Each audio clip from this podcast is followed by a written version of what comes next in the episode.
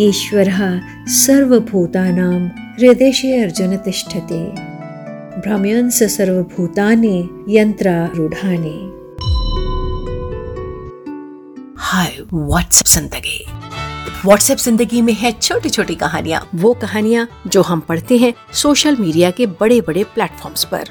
वो कहानियाँ जो शेयर की जाती हैं व्हाट्सएप पर। ज़िंदगी की बड़ी बड़ी सीख देती हैं छोटी छोटी कहानियाँ। हेलो साथियों मैं हूँ आपके साथ सुखनंदन। लेकर आई हूँ रीना सिंह भारद्वाज की लिखी कहानी ईश्वर को देखें तो कहाँ देखें? व्हाट्सएप ज़िंदगी। एक सात वर्षीय बालक ने अपनी माँ से पूछा माँ ईश्वर कहाँ दिखेंगे? माँ ने भी बालक का मन रखने के लिए कह दिया ईश्वर पहाड़ी वाले मंदिर में ही दिखेंगे।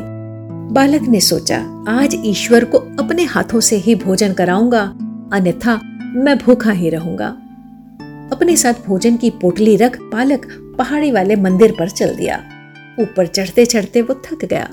मंदिर पर पहुंचकर वो मंदिर परिसर की सीढ़ियों पर ही ईश्वर के इंतज़ार में बैठ गया। तभी उसकी नज़र एक वृद्ध पर पड़ी, जो मंदिर परिसर में चिड़ियों को दाना डाल रहे थे। उन वृद्ध के चेहरे पर अलौकिक तेज था। जब बालक से वृद्ध की नज़रें मिली तो दोनों मुस्कुराए। बालक को वृद्ध की मुस्कान मुक्त करने वाली लगी और वृद्ध को बालक की मुस्कान दिव्य और निश्चल लगे। दोनों एक दूसरे के पास बैठे। बालक को लगा, यही ईश्वर है। तुरंत अपनी पोटली से भोजन निकालकर वृद्ध को अपने हाथों से खिलाया। वृद्ध भी भाव विभोर होकर बालक के हाथों से निवाला खाकर गदगद हो गए। दोनों ने भोजन समाप्त किया।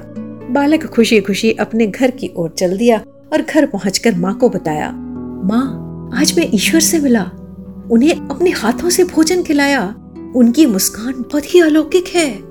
उधर वृद्ध भी अपने घर पहुँचा और अपनी पत्नी से बोला, आज ईश्वर ने मेरी पुकार सुन ले। मेरी इच्छा थी कि आज उन्हीं के हाथों से भोजन का निवाला खाऊँगा। बहुत ही प्रेम से उन्होंने खिलाया। उनकी मुस्कान बहुत ही दिव्य और निश्चल है। साथियों, ईश्वर कहीं अन्यत्र नहीं, अपितु हमारे अंदर ही विराजमान है। आत्मा में परमात्मा का वास है। प्रकृति के कण कण में ईश्वर है। बालक को वृद्ध के अंदर ईश्वर का साक्षात्कार हुआ और वृद्ध को बालक के अंदर ईश्वर नज़र आए। ईश्वर को स्वयं में और प्रत्येक जीव में देखने का प्रयास करें। हम सब ईश्वर के ही अंश हैं। ईश्वर सर्वभूतानां हृदय अर्जुन तिष्ठते। भ्रमयंस सर्वभूतानि यंत्रारूढ़ानि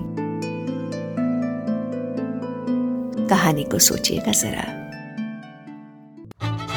ये थी रीना सिंह भारद्वाज की लिखी कहानी। ईश्वर को देखें तो कहाँ देखें? व्हाट्सएप ज़िंदगी ओनली ऑन हब पर